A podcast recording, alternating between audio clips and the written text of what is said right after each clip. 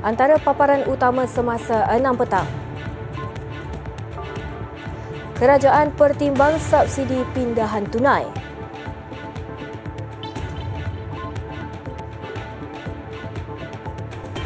Sokongan tidak berbelah bahagi terhadap Palestin.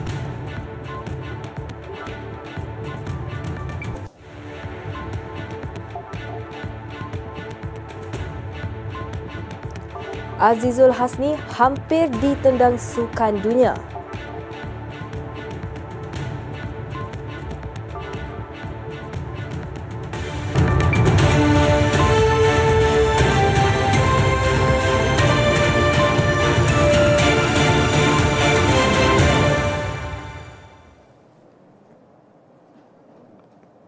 Assalamualaikum dan salam sejahtera.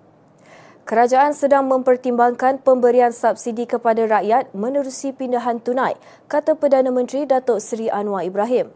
Namun jelasnya langkah itu tidak boleh dilaksanakan untuk semua perkara, sebaliknya hanya beberapa urusan tertentu sahaja. Saya fikir dia datang di sini untuk mendapat gaji, bukan untuk dapat subsidi. Dan dan dan kita pun ada dasar supaya uh, beri yang bermusabah dan adil kepada semua termasuk yang bukan uh, warga negara tetapi tidak pula harus uh, mana-mana negara beri subsidi kepada warga asing. Jadi prinsip ini yang berhormat adalah untuk mengelak daripada subsidi yang sepatutnya dipulang kepada rakyat. Subsidi namanya pun subsidi. Yang mana macam sebahagiannya sedekah lah. Jadi tak menusabah kita nak bagi sedekah kepada orang asing dan sedekah kepada orang kaya. Beliau yang juga Menteri Kewangan menjelaskan langkah itu dapat mengelakkan berlakunya ketirisan dan memberi manfaat kepada warga asing. Beliau berkata demikian ketika menjawab soalan tambahan Ahli Parlimen Paya Besar Datuk Muhammad Syahar Abdullah di Dewan Rakyat pagi tadi.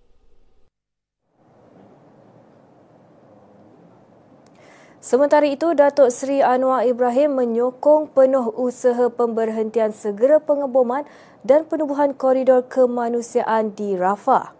Datuk Seri Anwar dalam hantaran di Facebooknya berkata, adalah penting bagi Israel untuk mengetepikan sikap mereka terhadap politik perampasan, gencatan senjata serta merta dengan Hamas dan berusaha ke arah resolusi keamanan untuk menamatkan konflik yang berterusan. Menurut Perdana Menteri, beliau telah mengadakan perbualan telefon dengan Ketua Biro Politik Hamas Ismail Haniyeh semalam untuk menyatakan sokongan tidak berbelah bagi Malaysia kepada rakyat Palestin. Ujar Datuk Seri Anwar, penting untuk mengutamakan kesejahteraan dan keselamatan semua individu yang terjejas akibat krisis itu.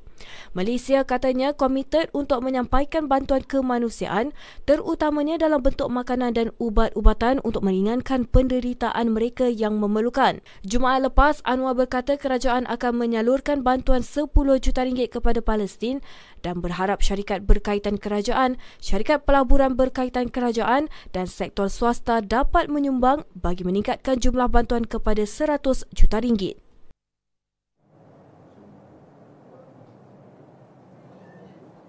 Syarikat utama Kanada BlackBerry menyatakan hasrat untuk membantu menjana pertumbuhan ekonomi negara menerusi kolaborasi bersama Malaysia.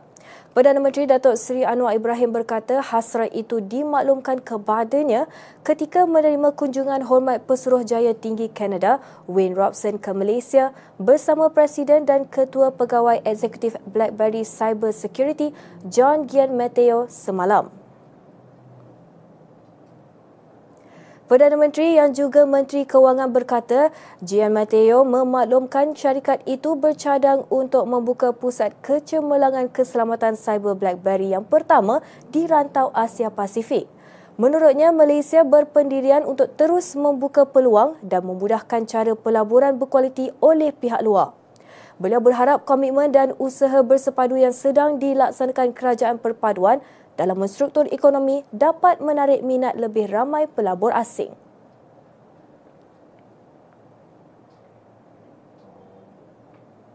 Bagi memastikan syarah atau kupasan hadis sesuai dengan tahap pemahaman murid, modul aktiviti penghayatan hadis 40 Imam Nawawi yang dibangunkan Kementerian Pendidikan KPM akan diselaraskan dengan Jabatan Kemajuan Islam Malaysia JAKIM. Menteri Pendidikan Fadrina Sidik berkata, modul aktiviti yang dilaksanakan di Sekolah Menengah Kebangsaan Agama dan Sekolah Agama Bantuan Kerajaan ketika ini mengandungi semua 42 hadis dalam buku hadis 40 Imam Nawawi. Sehubungan dengan itu, semua pengetua dan guru besar SMKA dan SABK perlu melaksanakan aktiviti penghayatan hadis 40 Imam Nawawi yang disesuaikan dengan tahap pemahaman murid dan konteks Malaysia. Syarah yang dibuat bersama JAKIM ini sangat penting untuk memastikan konteksnya itu dan pemahaman itu sampai kepada para pelajar ini. Beliau berkata, Kementerian merancang untuk melaksanakan perluasan aktiviti penghayatan ke semua sekolah kendaliannya mulai tahun depan dan hanya membabitkan murid beragama Islam.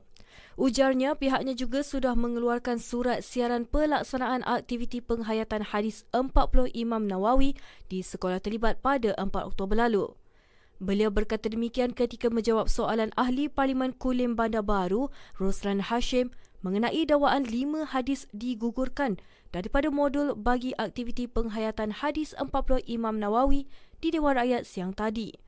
Pada 19 Ogos lalu, Kementerian Pendidikan melancarkan modul hadis 40 Imam Nawawi bertujuan memupuk penghayatan hadis bermula di peringkat sekolah selain menerapkan kefahaman agama khususnya dalam kalangan pelajar serta guru beragama Islam.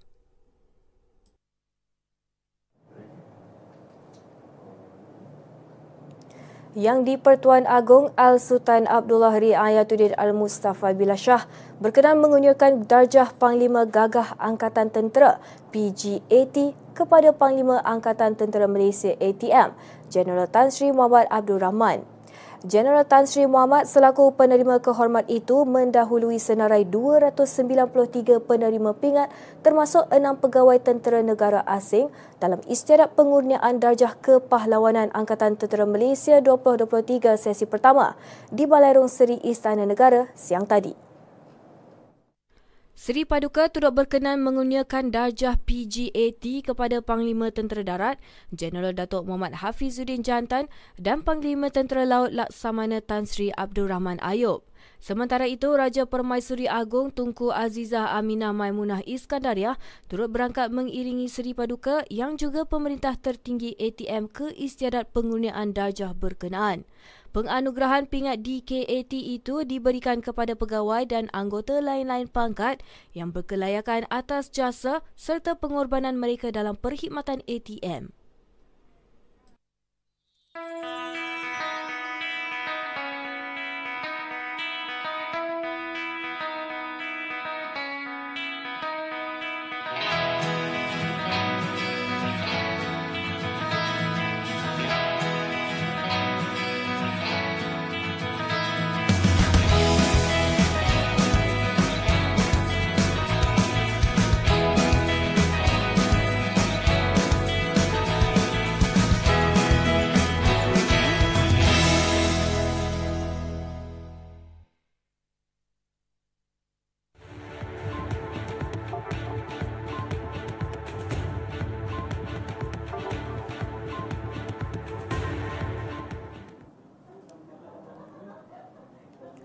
Mahkamah Persekutuan memerintahkan lima bekas pelajar Sekolah Menengah Sains Sultan Mahmud Sesma di Terengganu bersama tiga pihak lain membayar ganti rugi lebih RM600,000 kepada mangsa buli 8 tahun lalu yang mengalami kecacatan kekal.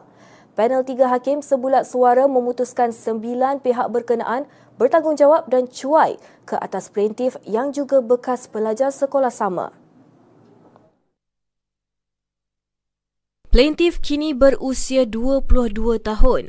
Selain lima bekas pelajar senior yang ketika ini berusia 25 tahun, empat pihak lain adalah penolong kanan hal ehwal murid Sulaiman Ngarif, bekas pengetua Meriam Jusoh, ketua pengarah Kementerian Pendidikan KPM dan Kerajaan Malaysia masing-masing selaku defendant ke-6 hingga ke-9. Ia susulan kejadian pukul, buli dan serangan yang berlaku di bilik asrama Ketua Pengawas SESMA pada 26 April 2015 yang mana ketika itu plaintiff berusia 14 tahun. Keputusan dibuat menerusi aplikasi Zoom semalam mendapati Ketua Pengarah KPM dan kerajaan bertanggungjawab secara vicarious atau liability ganti rugi akibat kecuaian warden, penolong kanan HEM dan pengetua. Berdasarkan tuntutan, mangsa mendakwa dipukul, dibuli dan diserang lima pelajar senior sehingga mengakibatkan gegendang telinga kanannya pecah serta mengalami kecacatan kekal dan hilang pendengaran. Plaintiff juga mengalami trauma teruk dan tekanan perasaan sehingga memaksanya menjalani rawatan psikiatri. Sebanyak 31,100 pemeriksaan dilakukan Kementerian Perdagangan Dalam Negeri dan Kos Sara Hidup KPDN di seluruh negara membabitkan pelbagai peringkat rantaian pengedaran termasuk pengilang, pemborong dan peruncit menerusi Ops Jamin. Timbalan Menterinya Fuzia Salih berkata, Pemeriksaan bermula 7 Julai hingga semalam itu mendapati empat kes membabitkan peniaga kerana disyaki melakukan kesalahan mengikut Akta Perlindungan Pengguna 1999. Jadi pada hari ini kita nak tengok sama ada sudah ada reda keadaan kerana kita dengar kebelakangan ini ada sedikit reda. Jadi saya turun sendiri untuk melihat sama ada betul atau tidak keadaan tersebut. Jadi kita lihat masih lagi uh, belum uh, dapat uh, bekalan beras tempatan ya. Beliau berkata demikian pada sidang media selepas melaksanakan pemeriksaan Ops Jamin di Pasaraya Super 7 Ceras Jaya hari ini. Menurut Fuzia, tujuan pemeriksaan bagi memastikan situasi semasa berhubung bekalan dan harga beras di peringkat runcit dan barangan lain terkawal. Ujarnya, Empat kes disyaki melakukan kesalahan Akta Perihal Dagangan 2011 dan dua kes mengikut Akta Timbang dan Sukat 1972. Sebanyak 331 aduan melibatkan aduan harga, bekalan dan lain-lain berkaitan beras diterima dalam tempoh sama dan telah disalurkan kepada Kementerian Pertanian dan Keterjaminan Makanan KPKM untuk tindakan lanjut.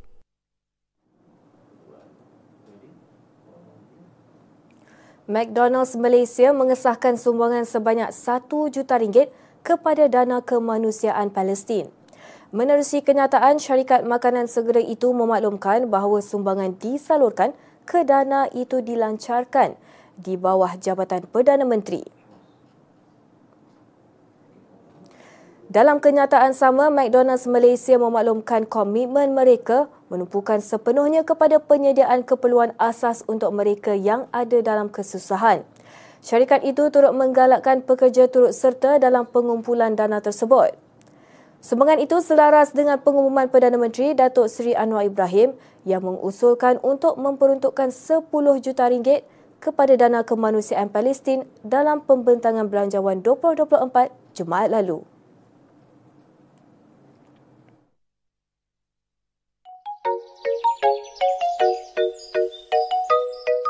Man, aku nak tanya kau lah.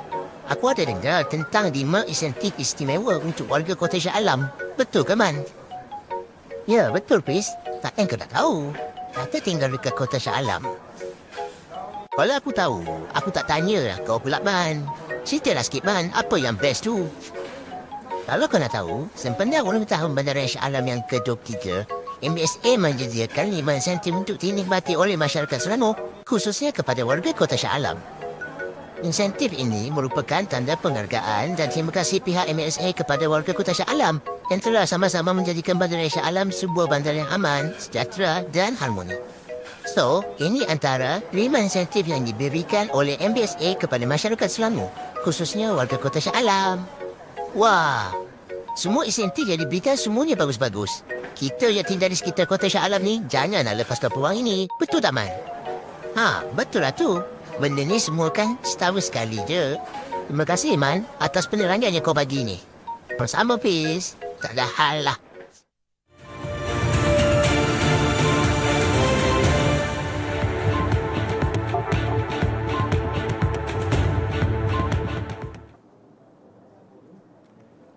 Bertemu kembali. Kerajaan negeri menyasalkan untuk mencapai potensi nilai jualan sebanyak 1.5 bilion ringgit pada sidang kemuncak perniagaan antarabangsa Selangor SIBS 2023 yang bakal berlangsung pada 19 sehingga 22 Oktober ini. Datuk Menteri Besar Datuk Seri Amiruddin Syari berkata sebanyak lima industri utama yang disasarkan untuk mencapai nilai tersebut. Katanya lima industri itu membabitkan sektor elektrik dan elektronik, pemprosesan makanan dan minuman, pelaburan digital, perkhidmatan logistik serta jentera dan barangan pengangkutan. Tambah beliau, penganjuran SIBS akan berlangsung di Pusat Konvensyen Kuala Lumpur dengan lebih seribu reruai dari dalam dan luar negara untuk dilawati. Sidang perniagaan itu dijadual berlangsung selama empat hari turut menyasarkan seramai 50,000 pengunjung. Orang ramai dijemput hadir dan mengambil peluang untuk meluaskan jaringan serta potensi perniagaan. Sebarang maklumat lanjut boleh didapati di selangorsummit.com. Tapak loji sisa kepada tenaga WTE Jeram bakal menjadi loji pelupusan terbesar negara dan mampu memproses 3,000 tan sampah pepejal sehari. Datuk Menteri Besar Datuk Seri Amiruddin Syari berkata, loji seluas 30 ekar yang dijangka beroperasi mulai 2026 itu dapat membantu pemuliharaan alam sekitar selain merangsang peluang ekonomi lebih tinggi. Plan uh, pengurusan sampah yang mengubah sampah tersebut kepada tenaga dan uh, di sini saja secara keseluruhannya apabila siap dia akan uh, mampu memproses lebih kurang 3000 uh, tan sampah dan uh, sebanyak 6 atau 7 majlis-majlis pertempatan telah bersetuju untuk menyampaikan ataupun menyerahkan sampah-sampah mereka ke sini untuk kita proses. So bangunan pertama akan siap ataupun operasi dijangka akan bermula selewat-lewatnya tahun 2026 kerana uh, bangunan dan juga proses constructionnya akan uh, siap uh, menjelang tahun uh, menjelang akhir tahun 2025 dan uh, hari ini uh, permulaan dengan kedua-dua fasa uh, waste to energy jeram fasa 1 dan fasa 2 telah mendapat kebenaran merancang daripada pihak berkuasa tempatan Majlis Perbandaran Kuala Selangor. Enam PBT terlibat adalah Majlis Bandaraya Shah Alam, Majlis Bandaraya Petaling Jaya, Majlis Bandaraya Subang Jaya, Majlis Perbandaran Kelang, Majlis Perbandaran Ampang Jaya dan Majlis Perbandaran Kuala Selangor. Dalam masa sama, Datuk Menteri Besar juga memberitahu loji berkenaan dapat mengurangkan penggunaan tapak pelupusan sampah sehingga 80%. Secara saya boleh kata 70-80% daripada landfill tu tak akan digunakan lagi sebab kita masih lagi perlukan sebahagian untuk meletakkan sisa-sisa. Tapi kalau kita tengok dalam video tadi, sebahagian sisa tu boleh di-recycle untuk construction dan bangunan. Masih perlukan landfill, kita tak buang ke laut ataupun dia sebab dia jadi sebahagiannya jadi mikroplastik dan sebagainya. Tetapi masih perlu diuruskan. Jadi saiz penggunaan landfill saiz penggunaan landfill tidak lagi sebagaimana pada hari ini. Kalau kita tengok di uh, Tanjung 12, kita hanya bertahan mungkin 3 tahun. Di Jeram, saya ingat lagi 3-4 tahun akan habis kalau kita tak buat apa-apa, kita kena cari tanah baru. Dan kena diingat, landfill akan menyebabkan tanah itu tidak boleh dibangunkan for the next 20 to 25 years. Beliau berkata demikian dalam sidang media selepas merasmikan pecah tanah tapak itu hari ini.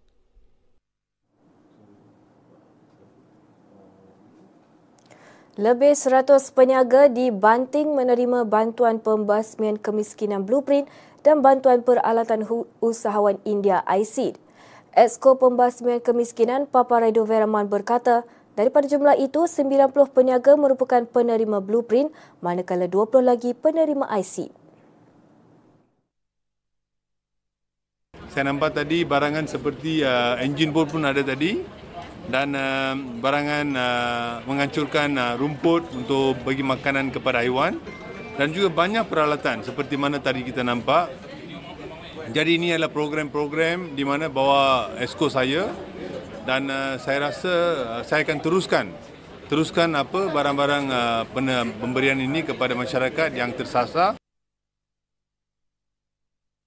Beliau berkata demikian ketika ditemui selepas majlis penyerahan bantuan blueprint dan ICID di Dewan Seri Jugra hari ini. Dalam pada itu, Beliau turut berharap agar para penerima dapat memanfaatkan barangan yang diterima untuk memajukan perniagaan masing-masing. Jadi saya minta semua penerima barang-barang ini menggunakanlah dengan baik sebaik mungkin eh. Sebab jangan apa kita barang dapat free dan kita just waste macam tu jangan. Jadi gunalah dengan baik untuk meningkatkan meningkatkan taraf ekonomi, sisi keluarga dan negara kita, negeri kita dan negara kita ya. Nak tahu, Jambatan Alam Shah adalah jabatan dua tingkat pertama dibina di Asia Tenggara. Bertukar nama menjadi Jambatan Kota sempena kedudukan berdekatan Istana Bukit Kota. Menggantikan Jambatan Beli yang telah digunakan selama 13 tahun sejak 1946.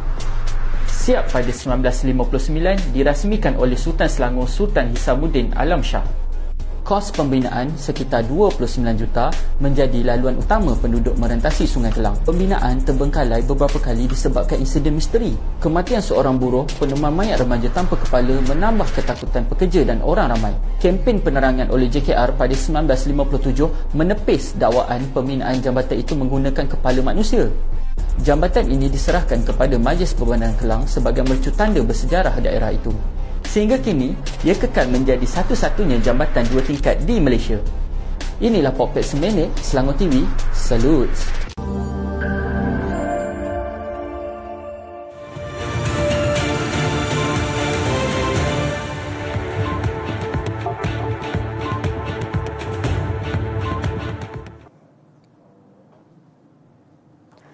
Kanak-kanak berusia enam tahun yang meninggal dunia selepas ditemui dalam mesin basuh di kampung Sungai Tapah Tambahan di Manjoy semalam kemungkinan besar memanjat mesin terbabit sebelum terjatuh ke dalamnya.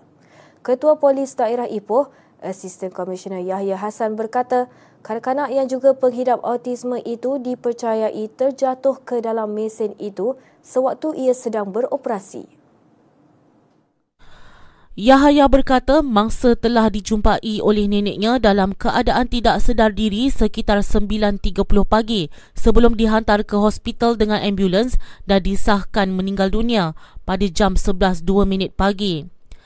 Menerusi bedah siasat dilakukan Jabatan Forensik Hospital Raja Permaisuri Bainon mendapati punca kematian mangsa adalah kecederaan di bahagian kepala akibat objek tumpul dan kes disiasat di bawah Seksyen 31 Kurungan 1 Kurungan A Akta Kanak-Kanak 2001 Kurungan Akta 611 katanya.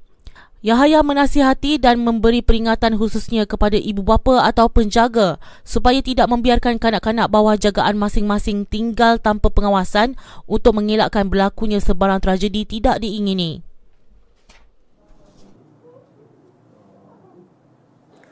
Tiga remaja yang dilaporkan hilang di bawah arus deras ketika mandi di Sungai Batan Lasa Sibu pada Ahad lalu ditemukan lemas awal pagi tadi. Jurucakap Pusat Gerakan Operasi Bomba Sarawak mengesahkan mayat pertama iaitu Herodias Anak Enggun berusia 13 tahun ditemukan sekitar pukul 6.30 pagi. Mayat kedua, Ozil Saman Anak Umpi juga 13 tahun ditemukan pada pukul 8.22 pagi dengan jarak 2 km dari lokasi lakannya. Mayat terakhir Aldrin Gambang Alan Kiai pula ditemukan pukul 9.05 pagi dengan jarak 4 km dari lokasi insiden berlaku. Ketiga-tiga mayat mangsa dibawa ke jeti sebelum diserahkan kepada pihak polis. Dalam kejadian petang Ahad lalu, empat remaja lelaki dikatakan sedang mandi manda di perairan Batu Nangar Daro sebelum dibawa arus deras sungai. Seorang daripada mereka sempat menyelamatkan diri, namun tiga yang lain hanyut dan hilang. Sebuah kereta jenis Tesla yang diparkir di tepi jalan tiba-tiba terbakar sendiri dalam kejadian di Jalan Puchong Jaya semalam. Memetik laporan Sinar Harian, penolong pengarah operasi Jabatan Bomba dan Penyelamat Malaysia Selangor, Ahmad Muklis Mota berkata, pihaknya menerima panggilan kecemasan pada pukul 8.32 malam. Tujuh anggota dari Balai Bomba dan Penyelamat Puchong digerakkan ke lokasi kejadian. Setibanya di lokasi, kebakaran melibatkan kereta jenis Tesla didapati terbakar sebanyak 70% namun tidak melibatkan mangsa. Kebakaran berjaya dipadam sepenuhnya dan diserahkan kepada pihak forensik untuk tindakan lanjut. Difahamkan pemilik kenderaan itu parkir keretanya di lokasi kejadian untuk makan di restoran berhampiran.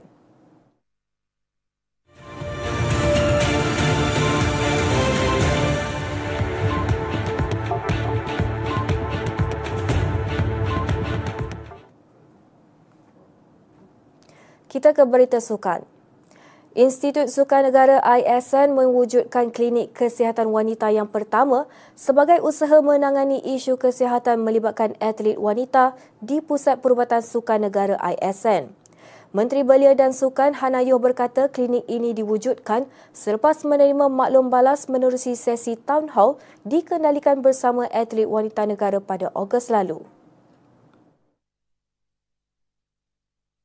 Dan dalam uh, town hall tersebut atlet-atlet wanita telah uh, menimbulkan um, satu isu yang saya lihat agak penting untuk kita selesaikan iaitu apa-apa masalah wanita yang dihadapi oleh mereka. Okey jika uh, uh, setiap bulan mereka rasa sakit uh, mereka tak ada doktor wanita ataupun gynecologist di sini yang boleh memberikan nasihat kepada mereka dan mereka kena beratur dekat luar di di hospital dan tunggu appointment. Beliau berkata demikian dalam sidang media selepas membuat lawatan ke klinik di Bukit Jalil siang tadi. Hana memaklumkan masalah itu menyebabkan waktu latihan terganggu selain atlet terpaksa menahan sakit kerana tidak tahu untuk mendapatkan nasihat pakar. Perkara ini ujarnya menimbulkan perasaan malu dalam kalangan atlet wanita untuk bertanya pendapat sehingga ada yang meminta nasihat daripada rakan-rakan dan ahli keluarga mereka sekaligus mencetuskan masalah sekiranya mereka mengambil ubat tanpa preskripsi yang betul. Klinik di Pusat Perubatan Sukan Negara ISN menyediakan perkhidmatan perundingan dan konsultasi, pemeriksaan kesihatan wanita, rujukan luar serta sesi pendidikan kesihatan wanita telah mula dibuka sejak 4 Oktober lalu dan beroperasi pada setiap hari Rabu dari jam 9 pagi hingga 1 tengah hari. Dalam pada itu, ISN turut melantik pakar obstetrik dan ginekologi pelawat Dr. Jerry Lee Azhari serta seorang doktor wanita secara tetap, Dr. Wan Nadia Zainab Wan Azman bagi memberi perkhidmatan perubatan kepada atlet wanita negara.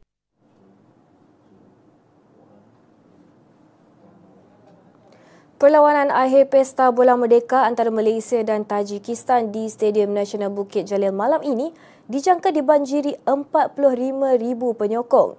Ketua Polis Daerah Ceras, Asisten Komisioner Zam Halim Jamaluddin berkata pihaknya sudah membuat persiapan rapi dengan melibatkan pelbagai jabatan dan unit di bawah Sang Saka Biru bagi memastikan keselamatan dan ketenteraman awam terjamin.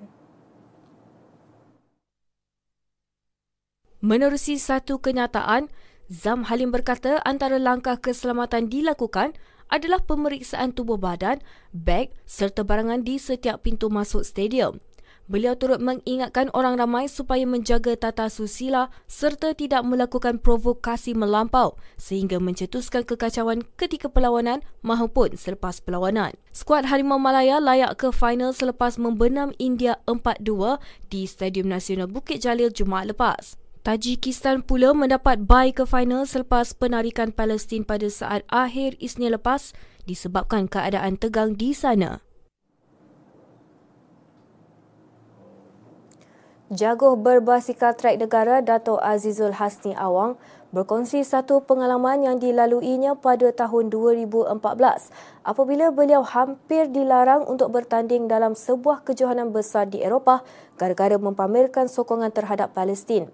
Azizul Hasni yang dikenali sebagai The Pocket Rocket Man itu mendedahkan kejadian tersebut berlaku ketika beliau berlumba dengan pelumba dari England dan sejurus selepas memenangi perlumbaan berkenaan, beliau mengangkat kedua-dua belah tangan untuk menyampaikan mesej kepada seluruh dunia. Menurut Azizul Hasni, sepanjang kejohanan pada Julai 2014, Gaza bertalu-talu dibom oleh tentera rejim Israel sehingga melibatkan ribuan nyawa terkorban termasuk wanita, kanak-kanak kecil dan bayi. Beliau menerusi perkongsian di Facebook rasminya hari ini turut memaklumkan antara alasan pihak pengajur yang mahu membatalkan penyertaan beliau adalah kerana menyampaikan mesej berbaur politik di pentas sukan.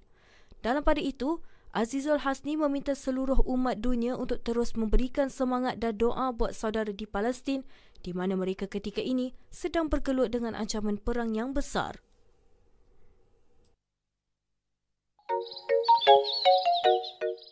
Aku tengok muka kau ni penas macam je.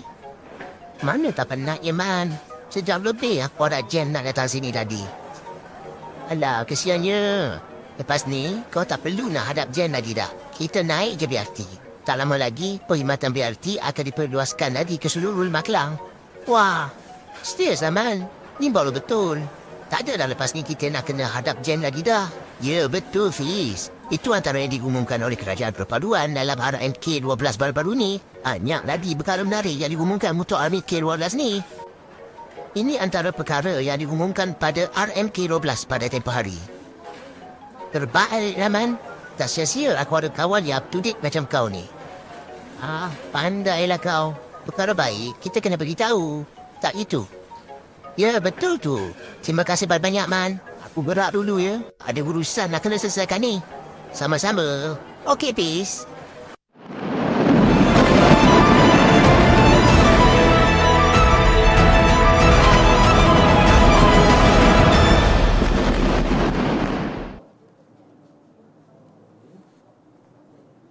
Majlis Keselamatan Pertubuhan Bangsa-Bangsa Bersatu PBB menolak draft resolusi dikemukakan Rusia yang menggesa gencatan senjata dalam konflik Israel-Palestin. Resolusi itu menerima lima undi menyokong, empat undi menentang, manakala enam undi berkecuali. Negara yang menolak resolusi itu iaitu Amerika Syarikat, United Kingdom, Perancis dan Jepun. Duta Rusia di PBB Vasily Nebensia berkata, Undi itu menunjukkan negara mana yang menyokong gencatan senjata ataupun menghentikan serangan bom dan bantuan kemanusiaan.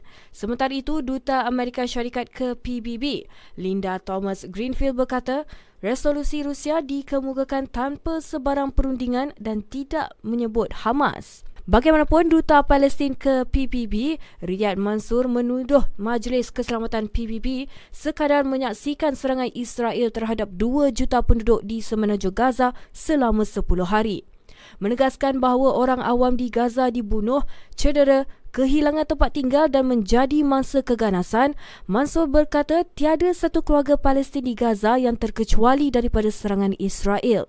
Satu lagi resolusi yang telah digubal oleh Brazil berkenaan konflik Hamas-Palestin ditetapkan untuk diundi pada Selasa.